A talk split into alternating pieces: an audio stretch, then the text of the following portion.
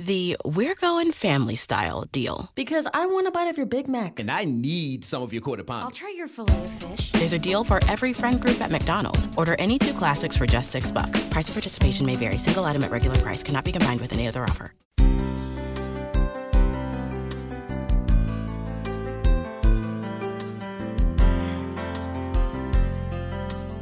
Welcome to Mission Evolution Radio Show with Gwilda Wiyaka, bringing together today's leading experts to uncover ever deepening spiritual truths and the latest scientific developments in support of the evolution of humankind. For more information on Mission Evolution Radio with Gwilda Wiyaka, visit www.missionevolution.org. And now, here's the host of Mission Evolution, Miss Gwilda Wiyaka.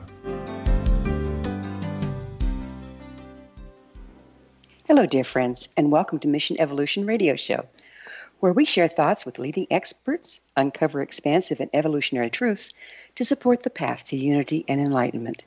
I'm your host, Gwilda Wiyaka. This hour we'll be exploring the transformative power of near death experience. There are few things that teach us as much about life as death or the threat thereof. We tend to go about our lives as if they'll always be there doing the same old thing in the same old way, wondering why nothing changes. Often, the older we get, the more set in our ways, and the narrower our worldview until we devolve into mundania, allowing media to dictate our reality. Yet, some experience a life changing event that knocks them out of their rut, shattering their reality and opening them to an evolution of consciousness. Our guest this hour is just such a person. Robert Kopecky lived many lives until becoming an illustrator, art director, and animation designer for the New York Times, PBS Kids, and more. His path was punctuated by three very different near death experiences. After a dark night of the soul and a decade of study, meditation, and service, Robert's various lives and deaths inspire him to easily pass on the lesson he's learned the hard way. He's the author of How to Survive Death, Life and Death, and his latest, How to Get to Heaven Without Really Dying. He appears online at Gaia, The Mindful Word, Soul Lifetimes, BeliefNet, and more, and on his blog, robertkopecky.blogspot.com. His website, robertkopecky.com. Robert, thanks for joining us on Mission Evolution. Well, thank you for having me, Gwilda. It's a pleasure to be here. Uh, let's let's start with what exactly is a uh, near-death experience. Well, uh, you know, it's kind of hard to say what a near-death experience is exactly. It's this uh, this moment that happens with people when they are at the point of death, or have. It, sometimes it's documented in hospitals. They they have flatlined. For other people, it may just be an experience of such uh, sort of uh, grave circumstances that they feel as though their life is ending and spontaneously begin to experience a, kind of an extra dimensional trip into the afterlife, so to speak. Uh, for me, it, they were all uh, kind of crucial, critical circumstances that led to my being uh, my being sent into a, an extra dimensional world. Kind of beyond this is the experience that I had. Uh, different from a dream world, more intense, uh, more much more uh, realistic, and and much less random.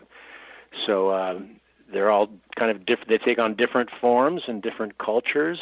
Uh, so it's it's difficult to know exactly what they are, other than what I can tell you about my own, which were these experiences of kind of an extra dimensional afterlife. Are there consistencies from one person's near death experience to another? Yeah, there are. I mean, uh, despite the differences that uh, that I was just mentioning, you know, you often will hear of similar motifs and formats. People going through the tunnel to the light at the end of it, or emerging into a kind of an Elysium field where they find their their ancestors or, or deceased relatives, that kind of thing. All three of mine were classic, these kind of classic motifs my first one was an out of body experience, and my second one was what's called a life review, and my third one was I, I was forced back into life, uh, all of which are, are common formats for people's near death experiences, although the details are often very custom made, uh, personally or culturally.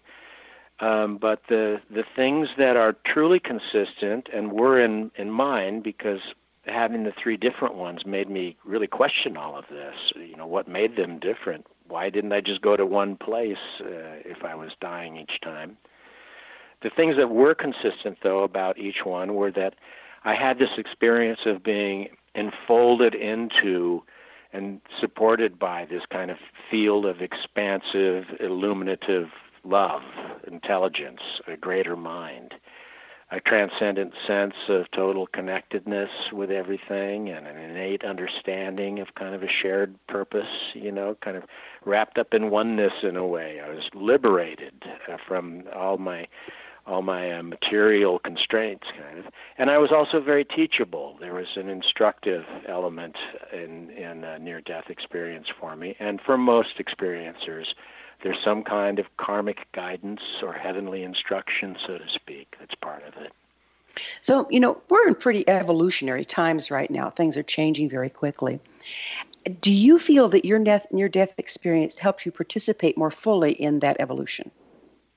Well, absolutely, yeah. Because what I experience, what I'm telling you, is the are the consistencies, which I refer to basically in the new book as being heaven, right? This being uh, supported by a expansive illuminative field of loving intelligence and the transcendent sense of total connectedness and all of that. I call that divine consciousness. Because when I um, when I passed on, so to speak, when I went and moved into the afterlife, I didn't die.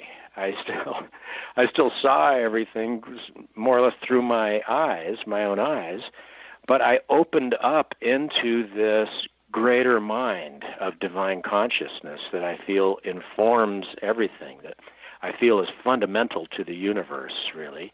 And it's this consciousness that's coming into our world more and more all the time. It's obvious every direction you look that this kind of awareness and understanding and feeling of unity is arising uh, in the world. So I can always relate to that in looking at, you know, the the craziness in the world. There's always the craziness, but there's always this underlying spiritual sanity that is growing, I think, uh, on, a, on a planetary basis. Do you think that um, it's always been there and we're just opening up to it? You say it's coming into our world, but are, are we really just opening our world to what's already present?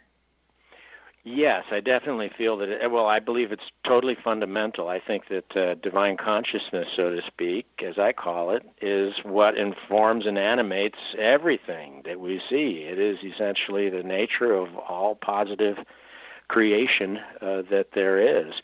And I believe that it was much better understood by earlier peoples. You know that the uh, indigenous peoples of the of the world were really connected with divine consciousness in a way that I think the forms of our culture have removed us from, and that we're having to uh, kind of struggle to overcome again and come back into that kind of spiritual alignment with uh, the world and with this field of divine consciousness, which I also equate with love, with pure love. What do you think about being out of body that facilitated that for you? Um, the interesting thing about being out of body, and I've, I've divided the new book into three parts perspective, presence, and purpose based on each of the three near death experiences. The first one being this out of body experience gave me the gift of perspective, of a spiritual perspective, in that, you know, when you're when you're knocked out of your body, when you're you're no longer occupying the physical vehicle of your body. It's very difficult to get the genie back into the bottle, uh, so to speak. In my mm. life, it, it certainly was. And for a long time, it led to just a kind of a confusion for me. But after years and and more hardship and this this dark night of the soul that you mentioned in the introduction, I ultimately came around to a spiritual practice that included uh, lots of meditation and service and the like. And I was able to realize that gift of perspective gave me this kind of objective, loving neutrality. I could detach from the pain and struggle of physical of our physical forms and sort of witness the pure spirit coming through people defined by that the package of karmic information that each person is. You know, all your experience, maybe your past lives, things that happened to you in your childhood, the habits that you've grown into and stuff.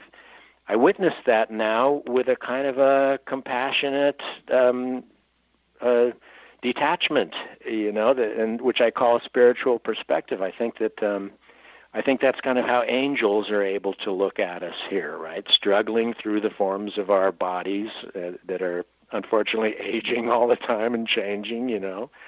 And so being able to witness life with that kind of peaceful detachment in a way makes everything a lot easier. I you know, I'm not I don't have the same horse in the race that I used to have, so to speak, even if it's me. so it sounds like it's a form of identifying. I mean, we tend to identify with our restrictions, our roles, etc. But having left that, when you left your body, um, it, it changes where you identify. Is that what you're talking about here? Yes, yeah, it does, because I am no longer uh, defined by those kinds of material roles and those ego uh, constructions, you know, who I'm supposed to be or what I'm supposed to be or how other people see me, that I, you know, I'm often uh, inventing how other people see me. I don't really know. Most people are concerned more with themselves than they are ever with me, for sure. And so that's a very liberating thing. And in, in, in a way, you know, I, I had these three experiences. A lot of near death experiencers will have one and it will change everything for them. I had three and none of them really worked completely unto themselves well, to totally to pick, change everything. We're going to have to pick up on the three on the other side of a short pause. Okay. Robert and I will be back after this commercial break.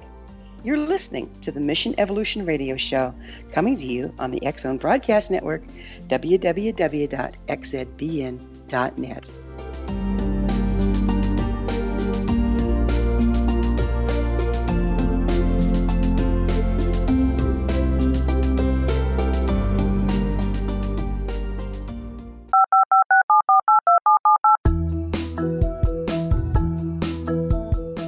Did you know that when you're on the road with limited data or Wi Fi, you can still listen to the X Zone Radio Show with Rob McConnell, The Science of Magic with Gwilda Wiyaka, X 1, Dimension X, Space Patrol, and every minute of the X Zone Broadcast Network by calling 213 401 0080, courtesy of Audio Now. No smartphone, app, or internet needed. It saves your data plan and it's free if you have unlimited minutes.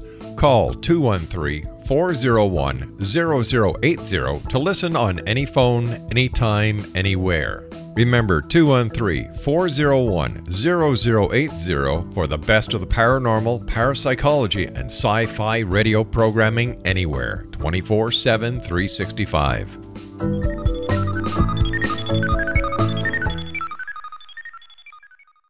You have heard of the X Zone? Now watch it on Simul TV plus 500 video games, live TV channels, free video on demand, worldwide, and more. Does this sound like tomorrow's television? Well, it is, but you can have it today, right now. It is Simul TV. Simul TV offers what the others only wish they could provide 15 exclusive channels like X Zone, Sci Fi, and Horror. We are worldwide. No other provider offers that. 500 built in video games no need to have an extra expensive system. We have them included. Free video on demand, live streaming events from around the world, interactive online network, and much more. Tomorrow's TV today. Simul TV. Sound too good to be true? Well, it's not. You can have Simul TV today. Sign up at simultv.com. Do it today.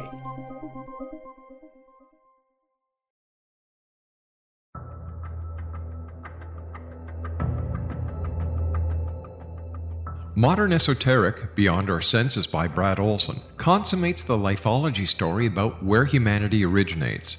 It is the lost continents, the primitive wisdom, the mythos of creation, and the rethinking of ancient history as we are taught in academia. There is much more to the story than what we have been told. As this is the first book in the Esoteric series, Modern Esoteric starts at the beginning of time and accelerates up to this modern age Future Esoteric is book two in the series and takes a forward looking position ahead of today with an open and honest examination of the ET issue and various unexplained phenomena. To discover the writings of author Brad Olson, visit www.bradolson.com. That's www.bradolson.com.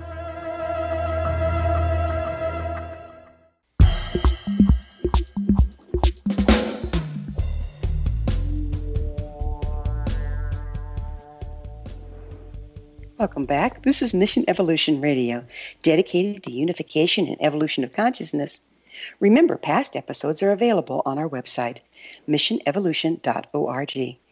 I'm your host, Gwilda Wiyaka, and our guest this hour is Robert Kopecky. His website, where you can find out more about him, is robertkopecky.com. Robert, we were just about to get into the fact that you've had not one, not two, but three near death experiences and how they differed.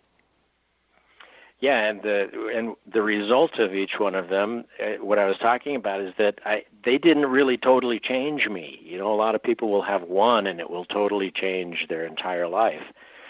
Each one changed my life incrementally. I kind of became more and more confused in a way, but it wasn't until I experienced what you might call a death of the ego, right, where I I came to a place in my life and maybe as in the cumulative effect of the three near death experiences, nothing was really working for me very well. And I found myself in a place where everything that I thought I was, these, this kind of ego structure of my life, you know, the material constructions that I'd built around me, what I thought I was and stuff, stopped working. And at that moment, I became um, absolutely humble, you know, enough to be teachable. And I think that that's kind of the aspect of the, the death experience that our souls require. You know, you have to die to go to heaven. And so, in that sense, I think this kind of ego death, or being able to let go of all of these structures of material imagination, is important and, and really necessary for us to get to that, that place where we can really expand our consciousness into this field of divine consciousness that I'm, I'm talking about. You know, the indigenous peoples for thousands and thousands and thousands of years, for their holy people, they have initiatory processes that does shatter the ego. It shatters uh, the identification. Right. And it sounds like this was uh, orchestrated for you, whether you wanted yeah. it or not. Why do you think that's so? Well, I think in part it's because this is the, our our natural technology. You know, I, I believe that there is a a vast, incomprehensible spiritual technology at work in in uh, the universe, in this world, in our lives. Those indigenous people were much more in tune with it. They didn't have these kind of ego structures of material uh, power, you know, the imaginary power that uh, we tend to have. And so, without living in a culture where I experienced, the, you know, the kind of ritual death of the ego, like a lot of those tribes and, and peoples of the of the past and and present in different parts of the world, uh, you know, being part of our kind of this kind of cultural, spiritual gridlock that we're in here, that there's a lot of uh, spirituality is suppressed a great deal by our media because it doesn't serve commerce particularly well. Um, because of that, I think I had to go through, personally, I had to go through this. It was my karma to go through these things to inspire that same kind of ego death that one might have gotten in ritual in a different culture years ago. Robert, do you remember if you were intending something at the time that might have initiated this for you? Um, if I was intending something at the time of of the each near death experience, you mean, or at the time yes. of the dark, mm-hmm. the, my dark night of the soul? the near death experiences. I, it seems to me like um, our intent plays a big role in what happens to us, even if we have karmic uh, predisposition. Yes, and that I mean for me that's what it's ultimately come to mean. The three completely different experiences. It's, you know, what's up with that? Why should they be? Why should everybody's uh, experiences be so different? Why should Christians encounter Jesus and Buddhists encounter uh, uh, Yama, uh, you know, or or or uh, Hindus have uh, Yamraja and Chitragupta read the Akashic book to them. Everybody has these different sort of culturally informed experiences. So they're custom made. They are custom made to the the kind of karma, the, you know, the information that we carry into the next life. And so I believe there's kind of a pattern recognition. You know, it's it's a seamless uh, transformation into the next world, and that's how we realize um, the the next reality that we take part in.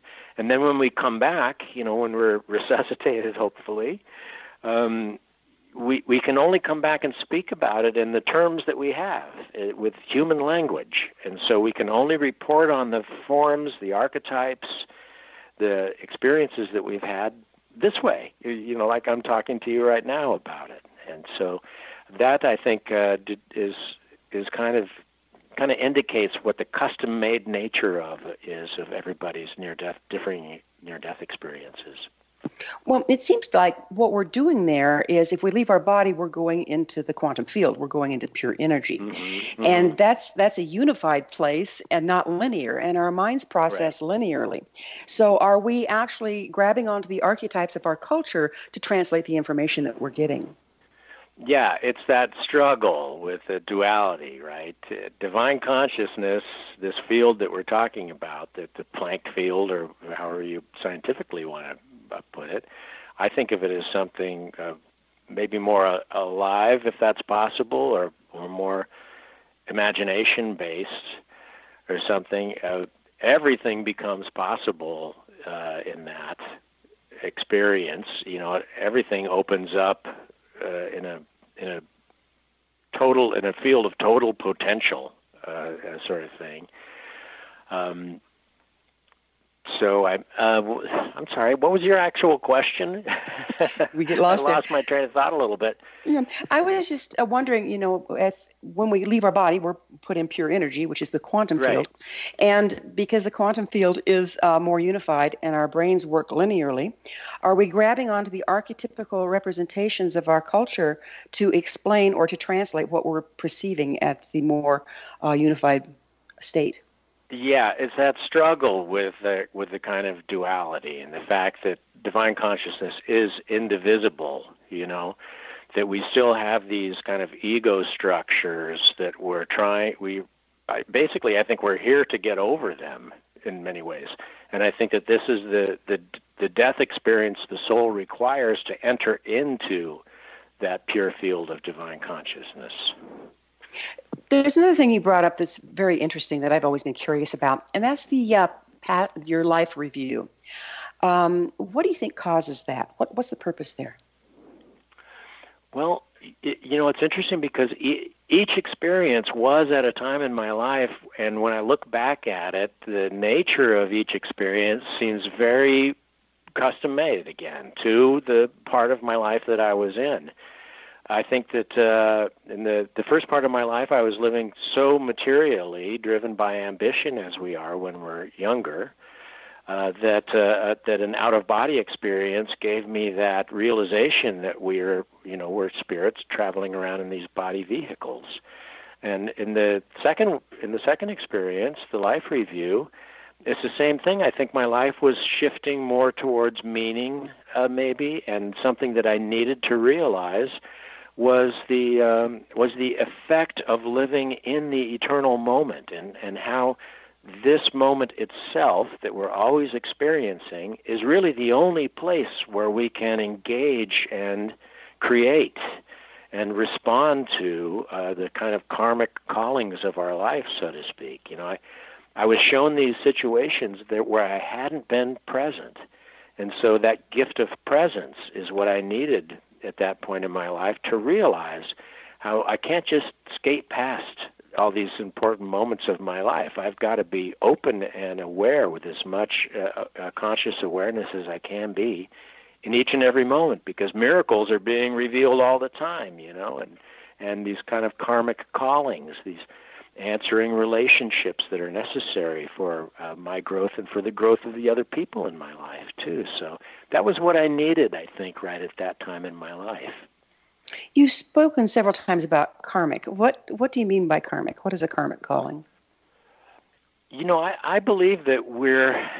This is going to sound very trippy, maybe to some of your listeners, although most of your listeners are probably accustomed to people talking this way. But I believe that we're essentially sort of formless packages of energy that have these kind of soft feathered edges, and they it expands out in front of us into the future and behind us in the past and is concentrated in this eternal moment where it is occupying our body and where we have you know our focused consciousness right now. And so, and those packages of energy are made up of information that we are carrying through eternity where you know time space is a different thing when you're out of out of this biological form. So eternity is a now of of infinite limit you know no limits at all. And so this package of information that's me all the things that i've ever experienced all the cause and effect i've created or continue to create is uh, is the karma of my ongoing life of my spiritual existence and so coming to terms with that, being able to reach into this box of time that I'm occupying now and understand my karma and seeing the opportunities for me to correct it, to burn off bad karma, or to create cause and effect that will lead to hopefully the best life I can have. That that's all what my karma is, and what all of us have. That's uh, really a shared experience in a very individual way. Mm, very interesting. Very interesting. Um, so, do you think we pick our karma? Yes, I do, and I think that when you're present in the in the moment, in the eternal moment, right now, you're able to witness what your options are. Right, you're able to make choices, which are the really the probably the most important aspect of this life. Where well, are you going to pick to up on to go? Choices on the other side of a yet another commercial break. Robert and I will return to our discussion on the other side. You guys stay right there. This is Mission Evolution Radio Show on the X Zone Broadcast Network, xzbn.net.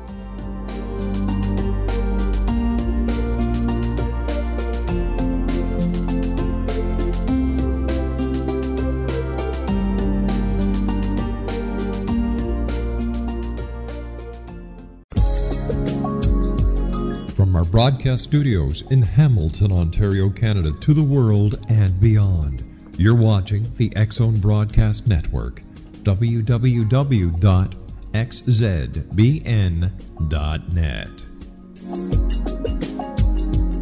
AVS Media Demo.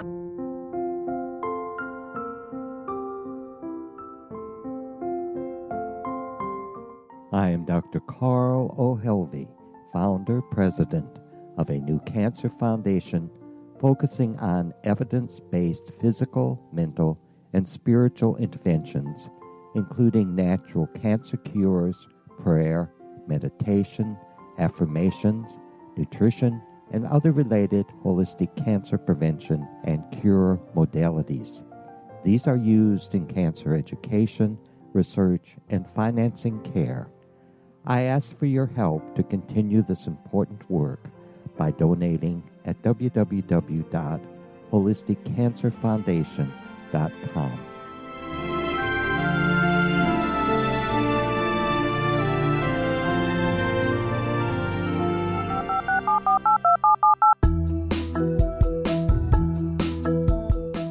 Did you know that when you're on the road with limited data or Wi Fi, you can still listen to the Zone Radio Show with Rob McConnell, The Science of Magic with Gwilda Wiyaka, X 1, Dimension X, Space Patrol, and every minute of the Zone Broadcast Network by calling 213 401 0080, courtesy of Audio Now. No smartphone, app, or internet needed. It saves your data plan and it's free if you have unlimited minutes. Call 213 401 0080 to listen on any phone, anytime, anywhere. Remember 213 401 0080 for the best of the paranormal, parapsychology, and sci fi radio programming anywhere 24 7 365.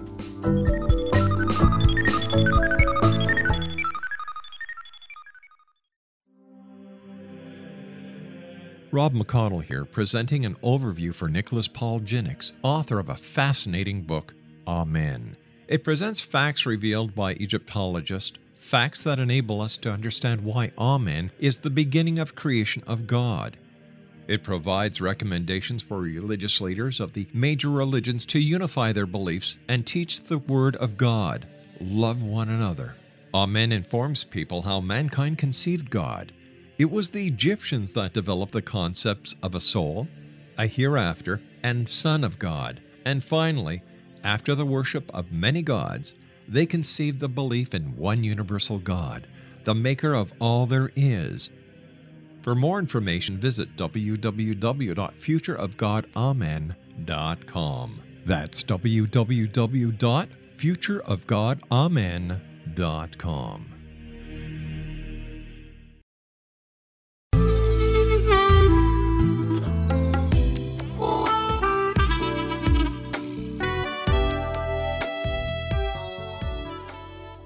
Welcome back. This is Mission Evolution Radio Show, www.missionevolution.org, bringing the latest tools and information to support the path to enlightenment. I'm your host, Gwilda Wiyaka, and we're speaking with Robert Kopecky. His website, robertkopecky.com. Robert, now, when we're talking about near-death experience, they, they are all characterized by being out of body. Is that correct? Um, yes, I was not aware of having a body as it is uh, at all. I don't remember like seeing my hands or walking around. I do remember being me naturally, and all near death experiencers do report having experienced this extra dimensional world through their own eyes, so to speak. So I was always myself as as well as as part of this greater self. I just I didn't seem to have the boundaries of a body necessarily. You know, this brings up an interesting point because if we're out of body, where are we thinking and experiencing from? Well, from what aspect of this greater mind that is that makes up me, you know, from this kind of package of karmic energy. Uh, I mean, these are questions that are really hard to wrap your mind around, especially if your mind is part of a larger mind and not, you know, it's like trying to grab a hold of a of a, it's like trying to capture lightning in a bottle kind of. The gnostics used to describe our experience here as being separated from the infinite fullness right? The the the infinite effervescent illumination that is heaven that is god. And we're just this little piece of it. And so this spark is sort of like my mind you know on this earth trapped in this body and, and partially generated by this brain, which I feel our brains are also receivers, transmitters, projectors, and are able to gather in, to engage into this larger field of divine consciousness. So you're speaking of an evolving brain. Yes, absolutely, and I think that a lot of it has to do with how uh, we have a we have a misperception problem we're kind of stuck uh, in a part of our brain in this ex- in this experience of life as human beings that has a lot to do with those uh, ancient uh, patterns, those ancient uh, ancient neuroscience. You know, we're kind of stuck in our amygdala, where uh, a lot of fear-based and survival-based instincts are governing us. But we are evolving as conscious awareness comes into our field of being I believe that that we are expanding, and so if this is the nature of neuroscience now, neuroanatomy. It's this growing field where no matter how far you look, how much more information you have, there's always more. It's always opening up into more expansive horizons. And I, I believe that we are in the course of a spiritual evolution here where our understanding of what our brains are capable of or how our brains actually work is expanding dramatically. And so we're becoming more sixth sensory uh, creatures all the time, as I believe we are, extra dimensional beings. You know, we seem to have um, these neurological ruts that we're programmed into uh, from socialization to media to everything else. Is it a matter of breaking out of these? Yeah, absolutely. Uh, and it's really interesting if you look back uh, in the present section of the new book. I explore uh, the the Dhammapada and the Bhagavad Gita and the Gospel of Thomas, the poetry of Rumi. Um, the Gnostic Gospel of, of Jesus. I think I mentioned that. And if you look back into Hinduism, for example, uh, in yoga they have what's called samskaras, and samskaras are essentially neural patterns. That's what they're describing thousands of years ago. These kinds of courses that our, our thoughts habitually travel into. We might think of them as thought loops, you know, where something will come up, you owe a bill, or you, you have a resentment, you feel like somebody did something bad to you, and that enters into your mind, it clicks into place, and it travels down this kind of canal, kind of like fluid. And we have to consciously be able to take that stream of thoughts and move it onto new ground. You know, like shift the direction of those neural pathways, and and that's what a lot of uh, neuroscience is suggesting that we can retrain our our brains and the actual functioning of our brains largely through meditation. And I'm a big proponent of meditation. I think that's where I discovered heaven on earth is meditating, really. We know we. Uh, there's a lot of talk lately about heart intelligence as well. Did you experience becoming more heart centered after your near death experiences? Absolutely. Yes, and uh, I think that that's a big part of what uh, this experience of heaven on earth is in many ways. You know, the the people that you recognize as having that certain something that transcends the material difficulties of this world are heart-based people. And if you if you want to get scientific about it, you can you know you look no further than the HeartMath Science Institute up in Petaluma in California, where there's been lots of research done into the actual nature of the the uh, the cognitive nature of the heart. You know, the the heart is a cognitive organ and is made up of, of of similar on a similar cellular level as brain matter, and so it's not any surprise to people that your heart is determining what you think lots of times. So therefore, it is a source of thought. And I believe that in alignment with your right brain, you know, with uh, your parallel processor as opposed to the left brain, which is like a serial processor, right? That that is constantly arranging and organizing things. The, the right brain, this is there's a holistic experience of of a greater consciousness that is then wired through the cognitive aspect of your heart. This is all getting very spiritually technical, isn't it? Wow. It, it's interesting, isn't it? Yeah. Well, you know, the heart uh, actually spins the red blood cells and creating electromagnetic field around the body, like a toroidal mm-hmm. field. Yeah. Isn't that the interconnectedness between people? Yes, and that's described also, you know, in ancient stuff. The Hindus and stuff have layers of subtle bodies, and and you, you can think of it in terms of being a, a, a Merkaba or a torus effect, you know, just like the uh, like the um, electromagnetic field around the Earth. It, people have these fields, and if you are open to it, naturally, and even if you're not, lots of times you notice it. There's no way around it. You walk into a room, and there's a certain energy or vibration, and that's a real thing.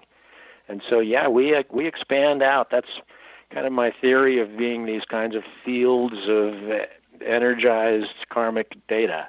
You know. Well, you know, we talk about um, evolving into the future, and yet this hour, I've heard you refer back to ancient practices. Uh, what's going on there?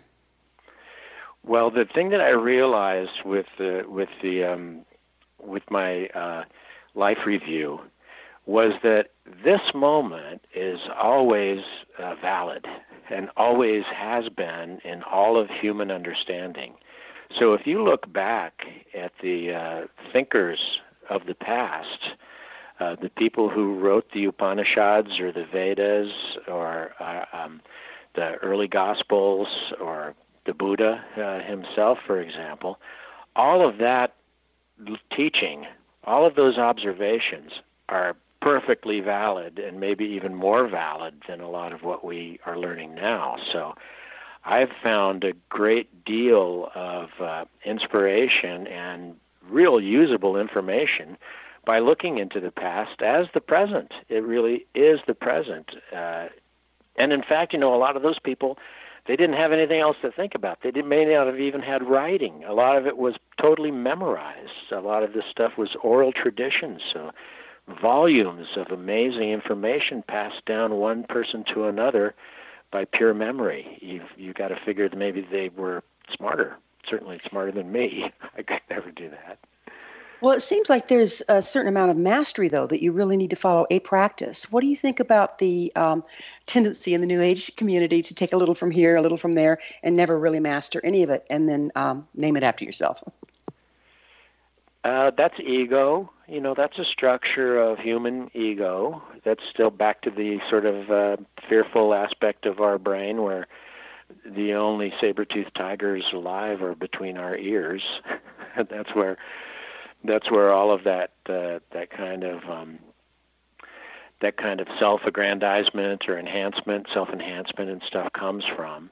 At its heart is what um, Aldous Huxley used to call the perennial philosophy, right? Which is these uh, these aspects of every religion that are the core truths in all of them, and and uh, you know, through this kind of cultural thing that we're wrestling with, that that we were talking about, indigenous people, tribal people didn't have. You know, they didn't have it.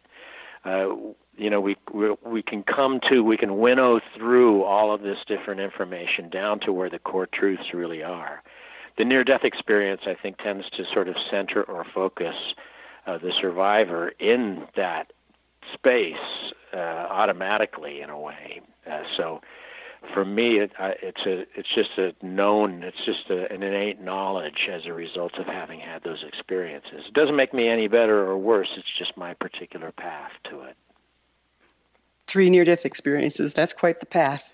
You don't want to do what I did. I do not. the thing about three near-death experiences that I can tell you definitely, Gwilda, is don't have them. Try not to have three near-death experiences you know, you can learn a lot about what I learned by reading my book or by reading the books or listening to the stories of other near-death survivors. Well, we're going to have reading to take this ancient stuff, you know. We're going to have to take a break, but on the other side, we're going to try to figure out how to get to heaven without dying. Robert and I will be back shortly, so don't you dare go away. You're listening to the Mission Evolution Radio Show on the Zone Broadcast Network, www.xzbn.net.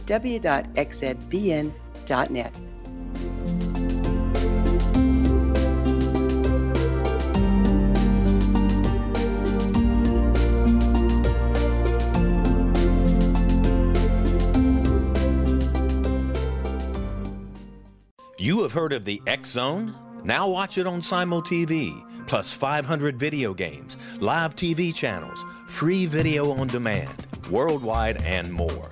Does this sound like tomorrow's television? Well, it is, but you can have it today, right now.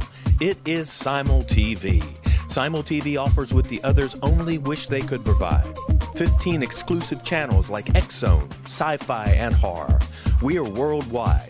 No other provider offers that. 500 built in video games. No need to have an extra expensive system.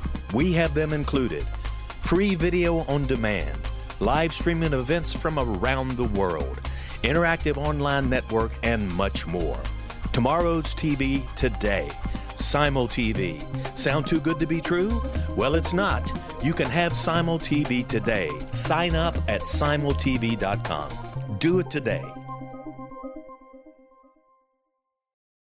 The new nonfiction book, Razor of Madness, is similar to cult movies like Clockwork Orange, Dragon's Tattoo, or The Other Side of Hell. Wayne Morin Jr. and Thomas Lee Howell expose widespread and systematic deficiencies in this thought provoking tell all novel. Mind control rages among scholars and law schools. Human rights are ignored while thought reform and mental manipulation are accepted practices used as behavior modification. Dr. Louis Jolyon West comes to mind.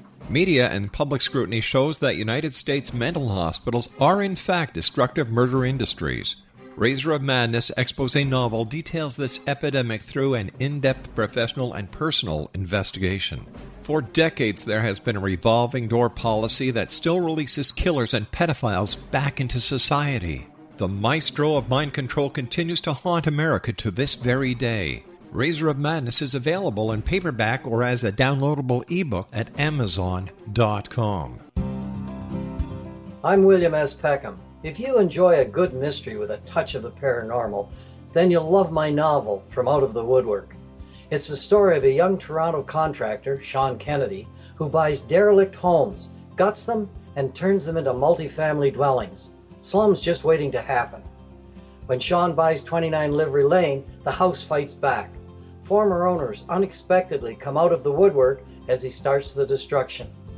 The apparitions come to him when he touches old books, reads hidden letters, rummages through old boxes, finds a locket, or reads a discovered manuscript of a murder mystery.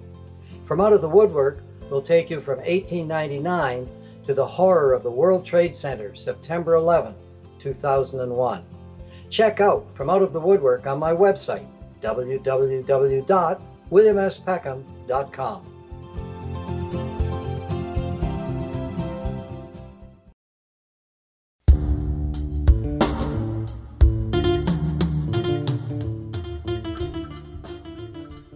Welcome back. This is the Mission Evolution Radio Show, www.missionevolution.org, bringing the latest developments in an evolving world.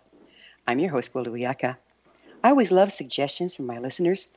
Email me at info at missionevolution.org to propose a topic or guest. I'm sure we'll all enjoy them. Our guest this hour is Robert Kopecky. His website, robertkopecky.com. Robert, we were about to get into the good stuff here, as in, okay, so how do you get to heaven without dying? It's all good stuff. the important part is without dying. That's the important part.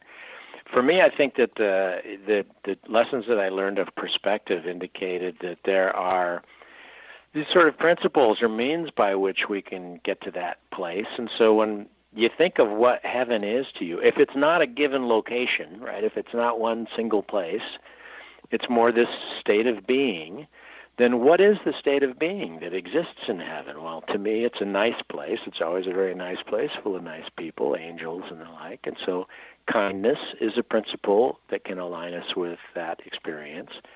It's a truthful place, right? There's there's no uh, ulterior motives or manipulation. So, honesty is another principle. It's a an equal place of equality, you know, where everybody is teachable and humble. So humility is a quality that aligns you with heaven.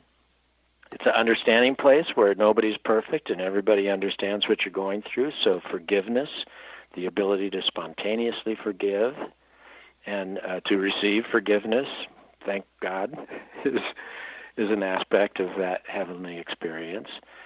Um, everybody is very empathic, empathetic, and supportive and understanding. So that compassionate consciousness, compassion is a part of it.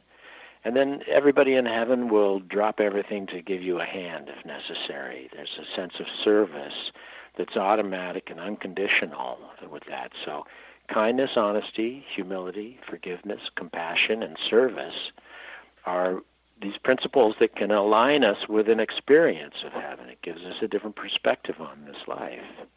So, by your and, um, definition, um, what is yeah. heaven? a state of being, really, a state of being. I, I may very well be, you know, an actual world that we end up on at some point. Um, I think that there are differing worlds for differing levels of experience, different kinds of experience for people. But the thing that is uh, the same for everyone in whatever life we're living, I think, are these experiences of being enfolded in love and having a transcendent connectedness and an uh, understanding of why you're here and and being teachable, you know. It also exists in, in stillness, in this moment of presence. Uh, so in the presence part of the, the book, I talk about that too, where you know you ground yourself in the now in a way that is uh, comfortable and you, where you realize that this is where you can make everything happen right in here, right in this moment that we're experiencing. And then in my last uh, my last experience, I was forced back into life. I had these kind of spirits sort of say, "You're not supposed to be here. You've got to go back and finish what you were doing." And so that's that purpose that we all are here for. We're all it's like our own uh, mission evolution, right? I'm on a mission that only I can fulfill. And it has to do with realizing what I'm good at, what I love in my life, what other people want me to do for them, what I need to do to show up for other people, and that determines my my purpose and my comfort in going through life and realizing that life is happening for me, not to me. You know. So, do you think we have um, a mission? Each of us has a mission that's like a part of the larger whole mission. I do. I don't pretend to know what that all means, but I I certainly do. That my my third near death experience where I was you know kind of forced back into this life against my will. Um, and I've heard it many times with other near death experiencers. That indicates that couldn't indicate anything else to me, except for that uh, we are each on our own kind of individual uh, mission to overcome this delusion of separateness. You know, to to realize that we are all one with God all the time, so to speak, all a part seamlessly of divine consciousness together, all the same thing.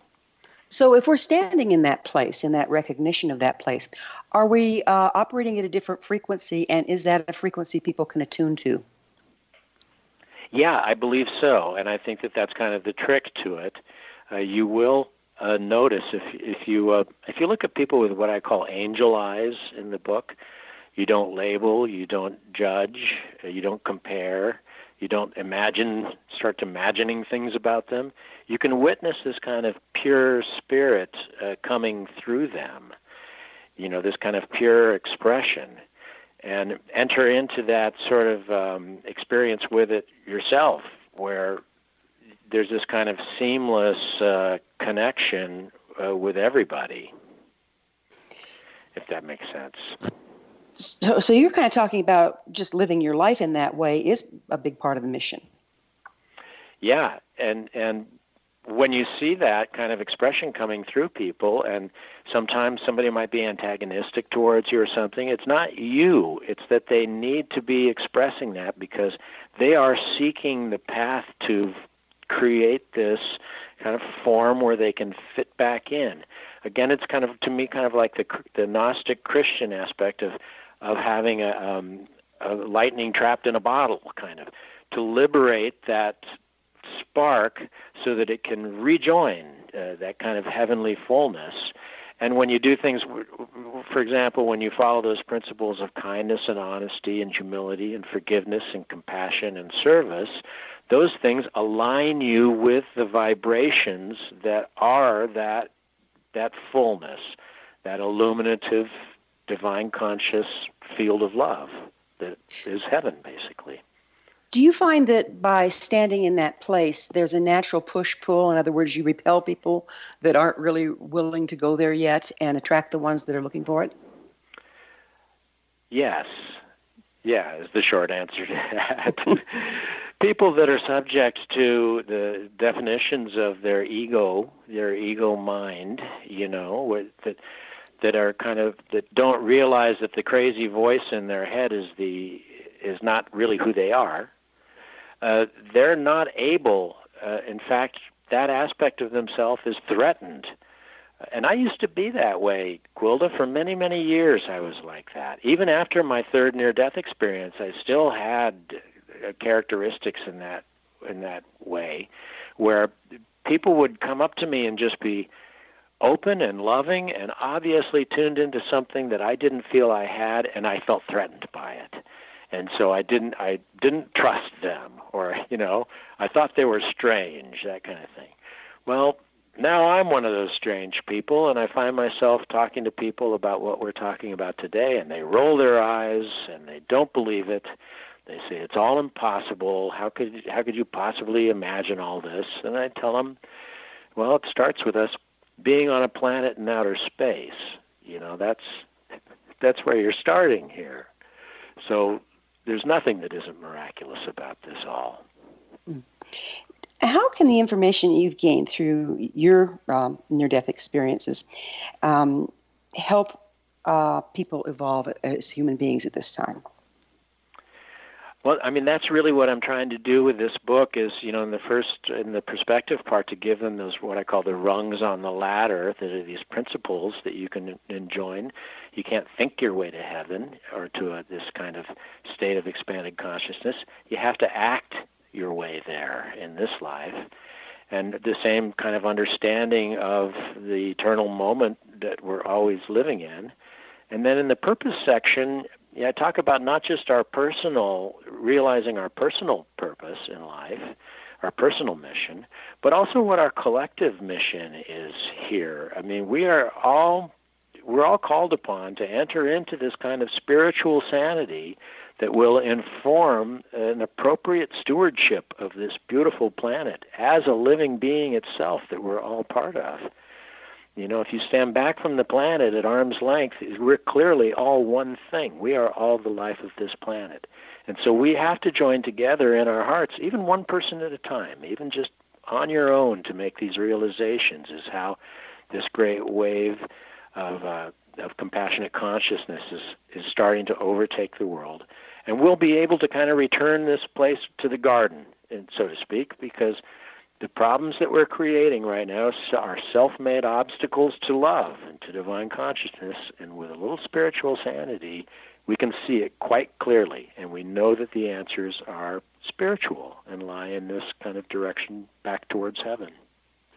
Do you think that we have soul teams here? Uh, in other words people that came to work with us as a team to, to get this accomplished yes i do and i believe that that's part of our personal pers- purpose in this uh, life too is to recognize that. You know, why am I in your life right now? Uh, why am I in my wife's life? Or how come we're born into the families we are?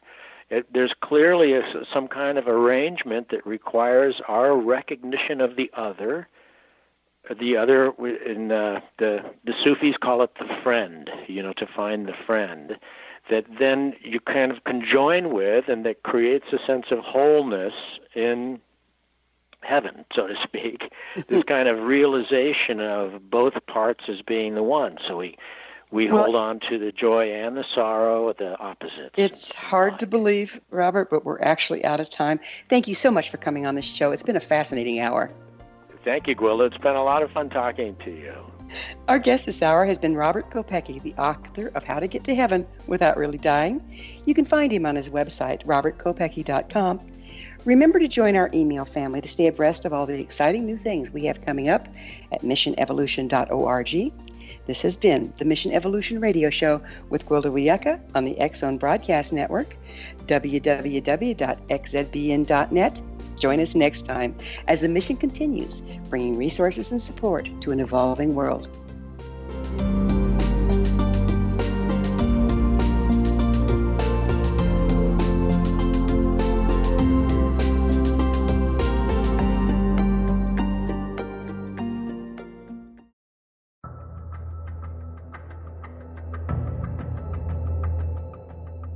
Modern Esoteric, Beyond Our Senses by Brad Olson, consummates the lifeology story about where humanity originates. It is the lost continents, the primitive wisdom, the mythos of creation, and the rethinking of ancient history as we are taught in academia. There is much more to the story than what we have been told. As this is the first book in the Esoteric series, Modern Esoteric starts at the beginning of time and accelerates up to this modern age. Future Esoteric is book two in the series and takes a forward looking position ahead of today with an open and honest examination of the ET issue and various unexplained phenomena. To discover the writings of author Brad Olson, visit www.bradolson.com. That's www.bradolson.com.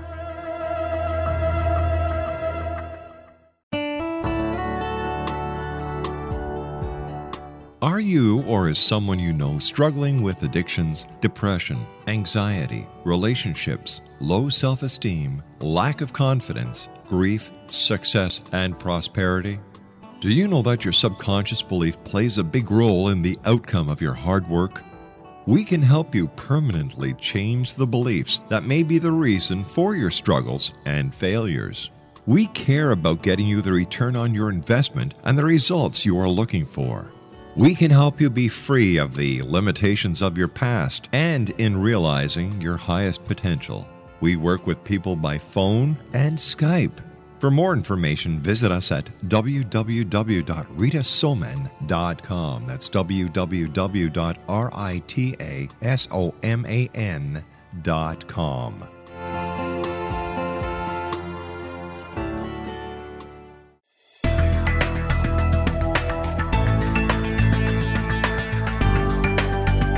Do you think you have energy problems in your home? Do you feel better when you're away than when you're home? Joey Korn is a global leader in the world of dowsing who specializes in personal energy clearing and space clearing. He can help you create an ideal energy environment in your home no matter where you live in the world. Learn about his remote spiritual house cleaning services and much more at www.dowsers.com. You can get Joey's book, Dowsing A Path to Enlightenment, as well as other dowsing books and tools, Kabbalah books, and Walter Russell books. Joey's work is really amazing. Go to dowsers.com right now. That's D O W S E R S.com or call 1 877 Dowsing. That's 1 877 369 7464.